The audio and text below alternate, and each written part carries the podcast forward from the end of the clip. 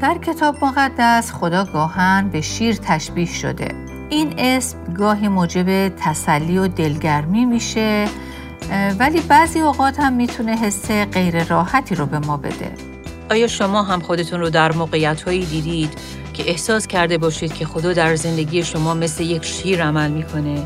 گاهی همانند شیری که با قدرت از شما محافظت کرده اما زمانهایی هم به ضد شما گویا برای تاراج و ویرانی شما وارد عمل شده. با سلام به شما شنوندگان عزیز.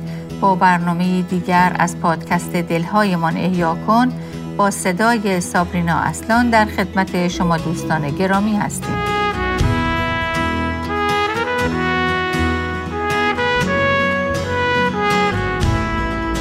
شما اگه بخواید یک شیر رو توصیف کنید از چه کلماتی استفاده می کنید؟ قوی، نیرومند، دلیر، عظیم، کبیر و یا ترسناک و شوم از شما دعوت می‌کنیم در حالی که شاید این چنین توصیفاتی از یک شیر به ذهنمون میاد با هم به برنامه امروز از سری برنامه های شگفتی نام او تحت عنوان شیر توجه کنیم در برنامه گذشته ما به عنوانی از عیسی پرداختیم که در کتاب مکاشفه یافت می شد. بله اگه به خاطر داشته باشید این عنوان عیسی الف و یا یا اول و آخر و ابتدا و انتها بود. در برنامه امروز هم ما دوباره به کتاب مکاشفه رجوع خواهیم کرد و به یکی از القاب یا عناوین دیگه‌ای که دوباره در کتاب مکاشفه از اون اسم برده شده خواهیم پرداخت که در طول عهد جدید تنها یک بار و اون هم در مکاشفه فصل پنجم به کار برده شده. پس اگر کتاب مقدساتون رو همراه داشته باشید از شما دعوت می‌کنم که با هم به آخرین کتاب در کلام خدا یعنی مکاشفه فصل پنجم مراجعه کنیم که مایلم از آیه اول برای شما بخونم. آنگاه در دست راست آن تخت نشین توماری دیدم با نوشته هایی بر پشت روی آن و تومار به هفت مهر ممهور بود. که در اینجا لازم به توضیح می‌دونم که این تومار در واقع در برگیرنده اتفاقات و نقشه ای بود که خدا برای آینده داشت و اینکه تاریخ به کجا خواهد رسید و انتهای اون چی خواهد بود. این موارد همگی در این تومار نوشته شده بود و تومار مهر شده بود و خدا می‌خواست این بقای آینده رو به خادم خودش یوحنا آشکار کنه تا یوحنا هم اون رو در اختیار همه کسانی که کلام خدا رو میخوندن قرار بده. اما مشکلی که در این بین وجود داشت این بود که این تومار مهرموم شده بود. پس آیه دو می‌خونیم و فرشته نیرومند دیدم که به بانگ بلند ندا می‌داد کیست که سزاوار برداشتن مهرها و برگشودن تومار باشد و هیچ کس نه در آسمان نه بر زمین و نه در زیر زمین توان آن نداشت که تومار را بگشاید یا حتی بر آن نظر کند. بله هیچ کس قادر نبود که اون رو باز کنه. هیچ کس. پس وقتی یوحنا در رویا می‌بینه که هیچ کس توانایی این رو نداره که تو ما رو باز کنه و ببینه که در اون چی نوشته شده و یا بهتره بگیم هیچ کس این اقتدار و مقام رو نداره تا اون رو باز کنه و نقشه خدا رو برای همه خلقت عملی کنه پس خیلی ناراحت و سرخورده میشه. او یعنی یوحنا با دیدن این موضوع در آیه چهار میگه من زار زار میگریستم زیرا هیچ کس یافت نشد که سزاوار گشودن تومار یا نظر کردن در آن باشد. ولی این موضوع برای یوحنا خیلی اهمیت داشت و بر قلبش خیلی سنگینی می کرد. او واقعا می‌خواست از نقشه خدا مطلع بشه و بربر آرزو می کرد که کسی پیدا بشه تا این قدرت رو داشته باشه که این تومار رو باز کنه. در روی پنج می‌خونیم آنگاه یکی از پیران به من گفت گریان مباش اینک آن شیر که از قبیله یهودا آن ریشه داوود است غالب آمده است تا تومار به هفت مهر آن را بگشاید بله اینک آن شیر آن شیر تنها می‌تونه که بیاد و این تومار رو باز کنه آن شیر تنها او سزاوار و شایسته بود که این تومار رو باز کنه. هیچکس در آسمان و بر زمین و یا زیر زمین این شایستگی رو نداشت.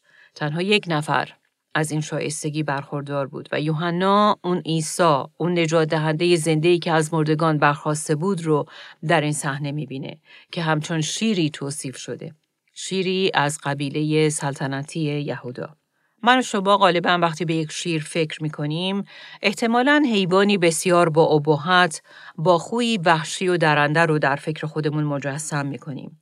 در این حال، شیر معمولاً سمبل قدرت و سلطه هم هست. موجودی که قابلیت تحت سلطه در آوردن دشمن رو داشته باشه و البته در ارتباط با شیر ما اصطلاح سلطان حیوانات یا سلطان جنگل رو هم خیلی شنیدیم. بله شیر سمبولی از اقتدار و قدرت.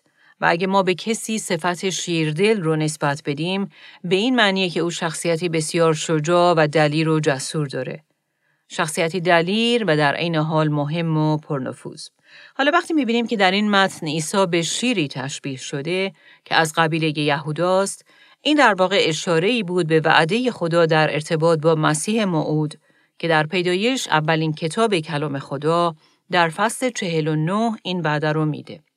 در پیدایش فصل 49 ما در واقع ببینیم که یعقوب قبل از مرگش در حال برکت دادن دوازده پسر خودشه. و وقتی که به پسرش یهودا می‌رسه در آیه 8 از پیدایش فصل 49 میگه ای یهودا برادرانت تو را خواهند ستود. دست تو بر پس گردن دشمنانت خواهد بود. یعنی بر دشمنانت پیروزی و تفوق حاصل خواهی کرد. پسران پدرت در برابر تو تعظیم خواهند کرد. یعنی تو بر اونها اقتدار خواهی داشت. و بعد میگه تو شیر بچه یهودا.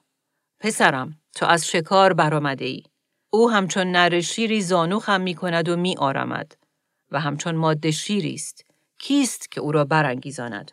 عصا از یهودا دور نخواهد شد و نه چوگان فرمان از میان پاهای وی و قومها یعنی همه ملتها فرمان بردار او خواهند بود.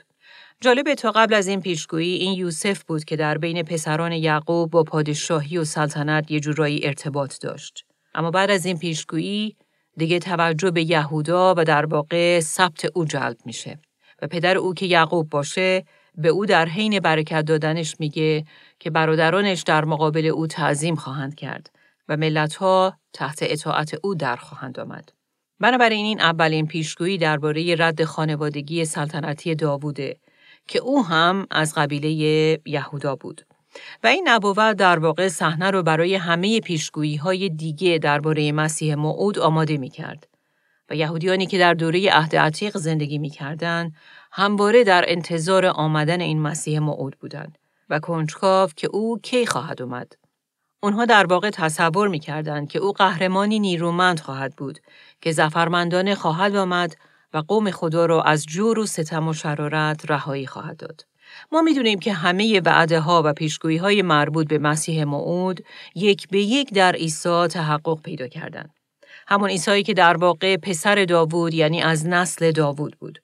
پسری که تا به ابد سلطنت خواهد نمود و سلطنت او به همه ملل دنیا هم خواهد رسید. و همونطور که دیدیم اولین پیشگویی در ارتباط با این مسیح موعود در ارتباط با یهودا بود که در اون پیشگویی یهودا به یک شیر تشبیه شد. و جالبه که بعدها به خاطر همین پیشگویی که از زبان یعقوب در اومد، قبیله یهودا علامتی برای خودش انتخاب کرد که عکس یک شیر رو داشت. و کلا قبیله یهودا در بین قبیله های دیگه به عنوان قبیله سلطنتی شناخته شد. و جالبه که اگه ما برگردیم و ببینیم که یهودا و بسیاری دیگه از افرادی که در این قبیله وجود داشتن از چه زمینه ای می اومدن، تنها و تنها به فیض خدا خواهیم رسید. بله تنها فیض خدا باعث شده بود که از یهودا و زندگی گناه آلودی که داشت و بسیاری از افراد نالایق دیگری که متعلق به این قبیله بودند یک قبیله سلطنتی به وجود بیاد. بله این تنها فیض خدا بود که از این افرادی که بسیاری از اونها شخصیتی ناباب و ناشایست داشتند خانواده سلطنتی بیرون بیاد. اگه به یاد داشته باشید در مطالعه بسیاری از نامها و عناوین دیگه مسیح ما دیدیم که اکثر قریب به اتفاق اونها در وهله اول به خدا بودن و در واقع به الوهیت مسیح اشاره می‌کنن. و حالا ما در مکاشفه پنج می‌بینیم که عیسی شیر قبیله یهودا خونده میشه دوباره این عنوان هم به الوهیت او اشاره داره. ما بارها در عهد عتیق می‌بینیم که خدا به یک شیر تشبیه شده که از قوم خودش محافظت می‌کنه. مثلا در اشعیا فصل 31 او به شیری تشبیه شده که از قوم خودش مراقبت و محافظت می‌کنه. در آیات چهار و پنج می‌خونیم بدانسان که شیر ژیان بر تومه خود می غرد و هرچند تمام گروه چوپانان بر او گرد آیند از فریادهای ایشان نمی حراسد و از قوقایشان مسترب نمی گردد به همانسان خداوند لشکرها نیز فرود خواهد آمد تا بر کوه صهیون و تل آن نبرد کند و همچون پرندگان در پرواز خداوند لشکرها از اورشلیم محافظت خواهد کرد و از آن محافظت کرده رهاییش خواهد بخشید و از آن درگذشته رستگارش خواهد کرد. بله همونطور که دیدیم خداوند در اینجا به شیری تشبیه شده که به جای قوم و برای اونها می جنگه و دلیرانه از اونها محافظت می‌کنه. اما در این حال ما در عهد عتیق به مواردی هم برمیخوریم که این بار نه به عنوان محافظت کننده بلکه به عنوان شیری نابود کننده مطرح شده. در واقع او در قبال اونهایی که به او ایمان دارند و متعلق به او هستند نقش شیری حامی و محافظت کننده رو داره اما در برابر دشمنان اونها به طوری جدی نقش نابود کننده رو ایفا می‌کنه. بله او از قوم خودش مراقبت می‌کنه و اونها رو حفظ می‌کنه اما نسبت به دشمنان و مخالفین قوم خودش از خودش مقاومت و دشمنی نشون میده و حتی در برخی موارد او به ضد قوم خودش هم اعلام جنگ می‌کنه تا اونها رو به خاطر گناهانشون توبیخ و تنبیه کنه. مثلا ما در هوشع فصل 5 آیات 14 و 15 می‌خونیم من برای افرایم همچون شیر خواهم بود که افرایم یکی از قبایل اسرائیل یعنی قوم خدا بود. بله خداوند در ارتباط با او میگه من برای افرایم همچون شیر خواهم بود و برای خاندان یهودا همچون شیر ژیان من خود خواهم درید و دور خواهم شد. خواهم رو بود و رهاننده ای نخواهد بود. آنگاه به مکان خیش باز خواهم گشت. تا آنگاه که به تقصیرهای خیش اعتراف کنند و روی مرا بطلبند ایشان در مصیبت خیش مشتاقانه مرا خواهند جست. بله خدا نسبت به قوم خودش که در گناه به سر می‌برند همچون شیری رفتار می‌کنه که به ضد اونها وارد عمل میشه تا اونها رو تعدیب و تنبیه کنه. تا زمانی که اونها توبه کنن و به سوی او دوباره برگردن. او در فصل سیزده ادامه میده من خدای تو هستم. من بودم که در بیابان بر تو التفات کردم. در آن زمین بسیار خشک. اما چون چریدند سیر شدند و چون سیر شدند در دل خیش مغرور گشتند و از این رو مرا از یاد بردند پس برای ایشان همانند شیر خواهم بود و همچون پلنگ بر سر راهشان کمین خواهم کرد مانند خرسی که طوله هایش را رو بوده باشند بر آن حمله خواهم برد و سینه ایشان را خواهم شکافت. همچون شیر در آنجا ایشان را فرو خواهم بلعید. ای اسرائیل هلاک خواهی شد زیرا تو بر ضد منی که یاور تو هستم. در واقع خدا به اونها میگه باشه اگه نمی‌خوای که من یاور تو باشم پس تو رو به هلاکت و نابودی خواهم فرستاد. تا در اون موقعیت ببینی که چقدر بدون من درمانده هستی و به من نیاز داری. آیا شما هم خودتون رو در موقعیت هایی دیدید که احساس کرده باشید که خدا در زندگی شما مثل یک شیر عمل می‌کنه؟ گاهی همانند شیری که با قدرت از شما محافظت کرده اما زمانهایی هم به ضد شما گویا برای تاراج و ویرانی شما وارد عمل شده. ولی عزیزان بیاد داشته باشیم که اگر ما ایماندار حقیقی او هستیم وقتی او به جهت ویرانی و هلاکت در زندگی ما وارد عمل میشه از محبت بیپایانش نسبت به ماست. او در واقع می‌خواد با این راه ما رو به سوی خودش برگردونه. او می‌خواد به ما بیاموزه که مستقل از او ما نمی‌تونیم تاب بیاریم و این وابستگی مطلق به اوست که زندگی ما رو برکت میده. بله او می‌خواد در همه شرایط بر او تکیه کنیم و بدونیم که به کمک و یاری روزانه و لحظه به لحظه او نیاز مبرم داریم. حالا اگه دوباره به مکاشفه فصل پنجم برگردیم، می‌بینیم که در اونجا عیسی به عنوان یک شیر به تصویر کشیده شده و به این وسیله مشخص میشه که او همون شیریه که در عهد عتیق از اون صحبت شده. اگه یادتون باشه در آیه پنج از این فصل می‌خونیم یکی از پیران به من گفت گریان مباش. اینک آن شیر قبیله یهودا آن ریشه داوود غالب آمده است تا تومار و هفت مهر را بگشاید. بله عیسی تنها شایسته و سزاواره که این مهرها رو بگشاید. تنها او این توانایی رو داره و تنها او از اقتدار لازم برای گشودن قصد و نقشه ازلی و ابدی خدا برخورداره. او قادر در جایی که همه شکست خوردن پیروزمند بشه. و غلبه کنه. او در مقابل ناتوانی دیگران قادر مطلقه و در واقع وجود او برای آشکار شدن قصد و نقشه الهی ضروریه. امروزه بسیاری هستند که درباره خدا، دوست داشتن او، پرستش او و دل باختن به او صحبت می کنند. اما صحبت هایی که همه خارج از عیسی. اما واقعیت اینه که من و شما نمی‌تونیم بدون عیسی و خارج از او به خدا دسترسی داشته باشیم. و در نقشه و قصد و هدف خدا در واقع اصل و ضرورت محسوب میشه و بدون او قصد خدا برای این جهان نه آشکار میشه و نمی‌تونه عملی بشه چون عیسی خودش خداست. شیر حیوانی که سلطان جنگل خونده میشه و بر همه حیوانات حکومت می‌کنه و عیسی اون شیریه که بر همه خلقت و همچنین هر اتفاقی که بر زمین رخ میده فرمان روایی می‌کنه. بله همه عالم هستی تحت کنترل کامل اوست. پس ما در مکاشفه پنج دیدیم که به یوحنا گفته میشه که عیسی اون شیریه که پیروزمندانه غلبه یافته. تنها اوست که این اقتدار و شایستگی رو داره تا اون تومار رو باز کنه. اما این اون چیزی بود که یوحنا درباره عیسی شنید. اما او با چشمان خودش این شیر رو هنوز ندیده بود. پس به نظر شما او انتظار داشت که حالا چی ببینه؟ بله یه شیر. اما درست در آیه بعد یعنی آیه شش او میگه آنگاه بره ای دیدم که گویی زب شده باشد.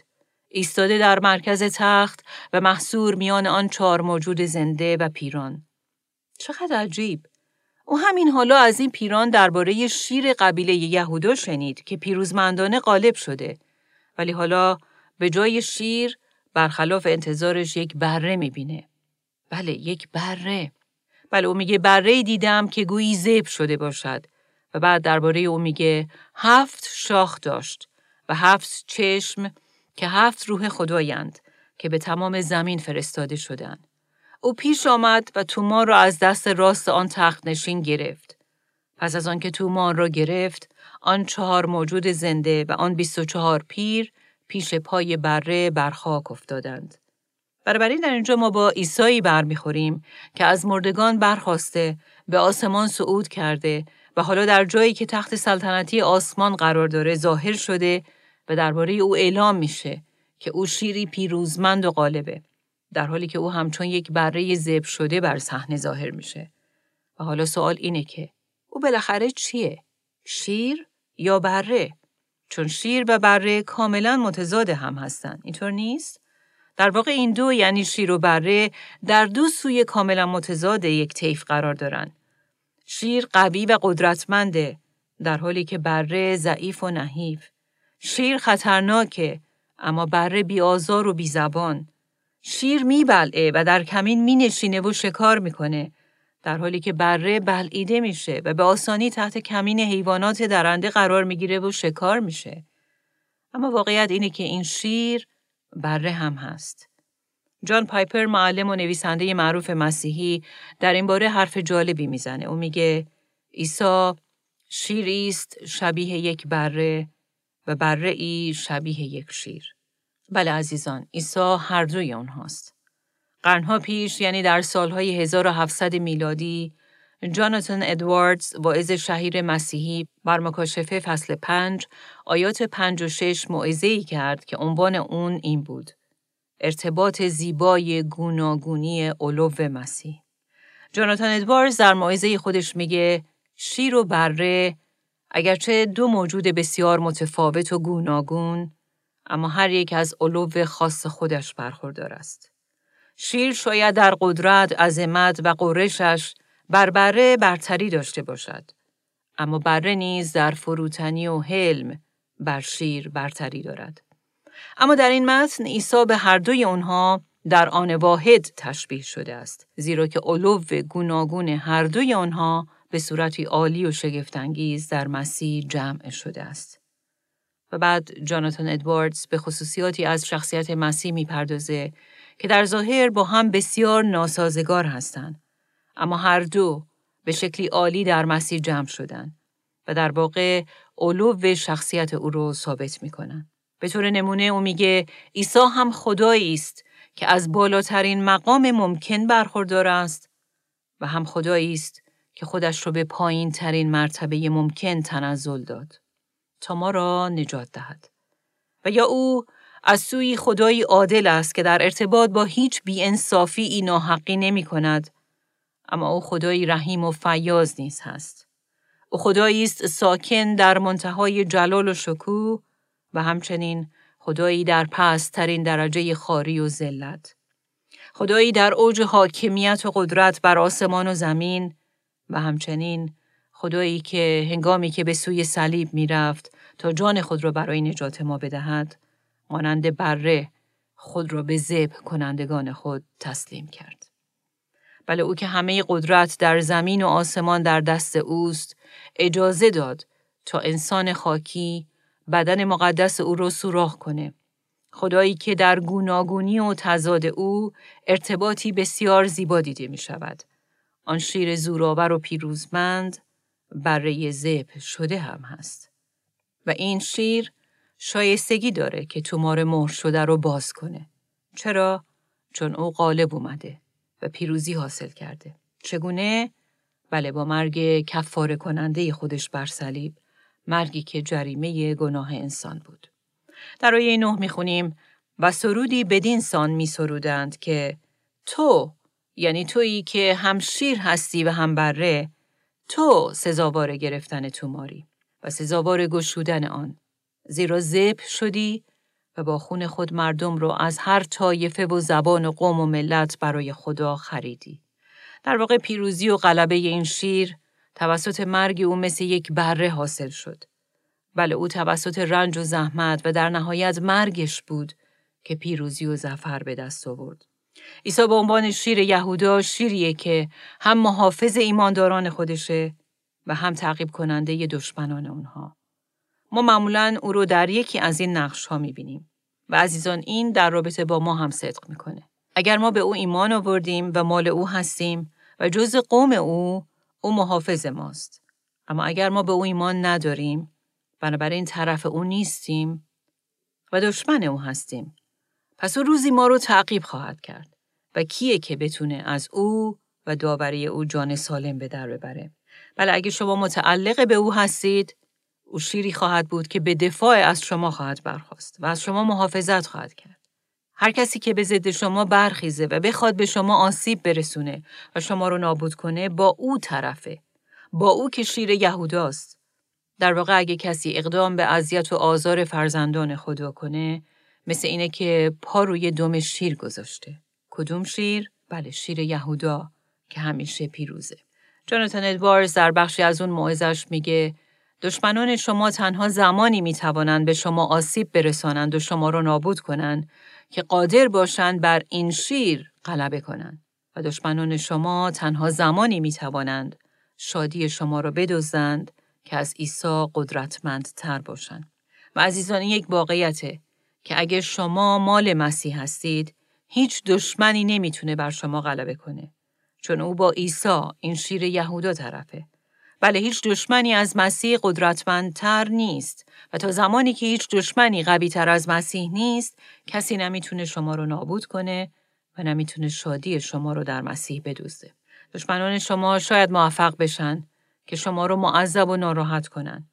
اما این موفقیت اونها موقتی خواهد بود. و یاد داشته باشید که شیر یهودا پیروزه و او محافظ قوم خودشه. اما از طرفی هم او تعقیب کننده و انتقام گیرنده از دشمنان خودش هم هست.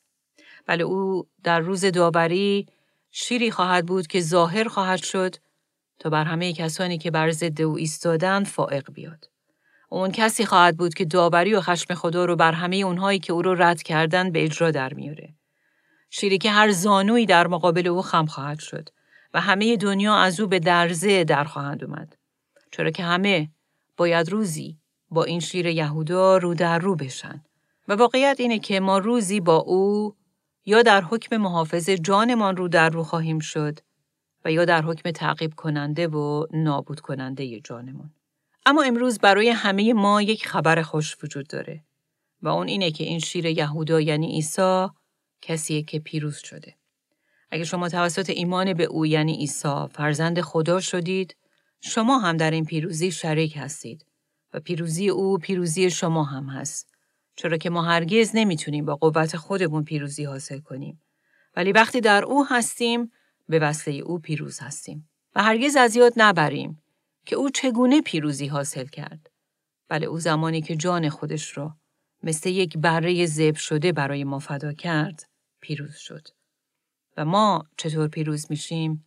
بله با خون این بره و اینکه هر روز ما هم صلیب خودمون رو برداریم، خودمون رو انکار کنیم و از این بره زب شده اطاعت کنیم. و در این حالی که صلیب خودمون رو بر می داریم و از این برای زب شده اطاعت می کنیم، به یاد هم داشته باشیم که او اون شیر پیروز و غالب هم هست. راستشگاهی انگار جلال و شکوه و قدرت این شیر یهودا در فکر و تصور ما به اندازه یک بچه گربه هم نیست. و او رو قدرتمندترین و قویترین نمی‌دونیم. بله ما فراموش می‌کنیم که او چقدر قادره و در واقع او کسیه که همه قدرت در زمین و آسمان از آن اوست. عزیزان به یاد داشته باشید که هر روزی رو که شروع می کنید در حین انجام وظایف ساده روزانه شیر یهودا از شما محافظت می‌کنه.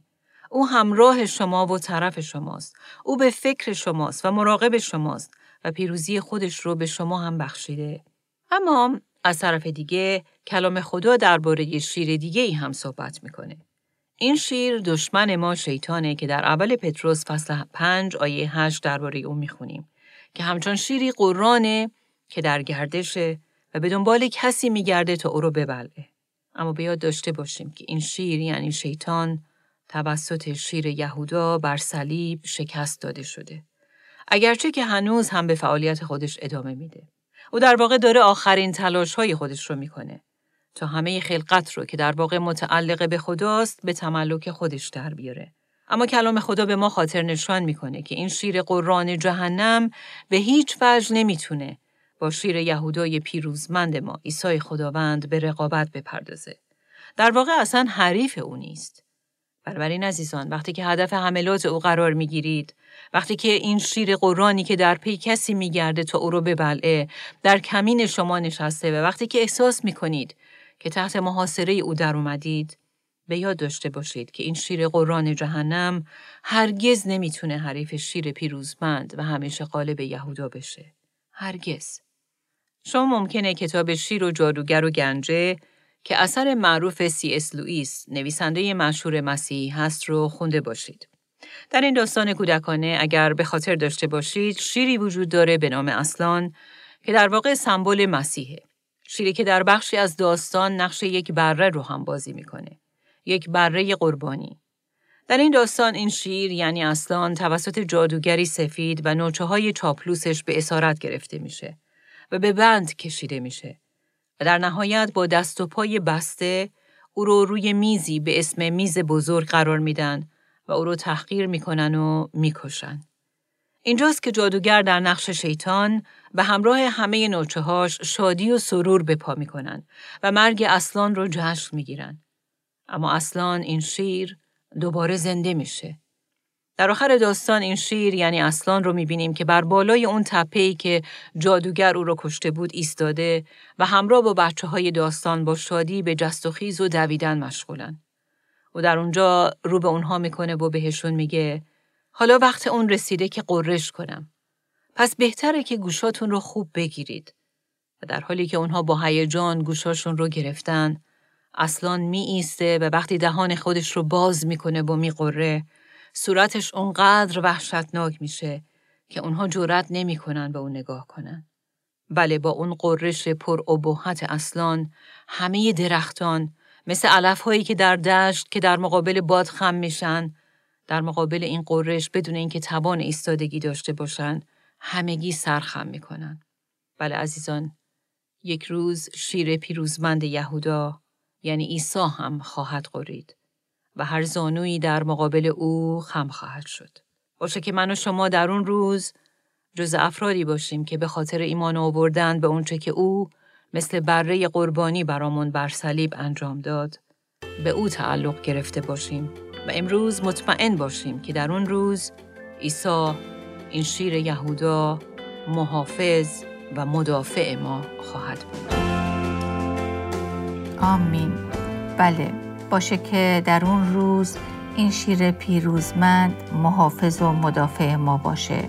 در غیر این صورت اون روز روز سهمگینی خواهد بود از شما دعوت می‌کنیم که در سری برنامه های آینده شگفتی نام او دوباره با ما همراه بشید پس تا برنامه آینده شما رو به دست محافظ این شیر آسمانی شیر یهودا می سپاریم.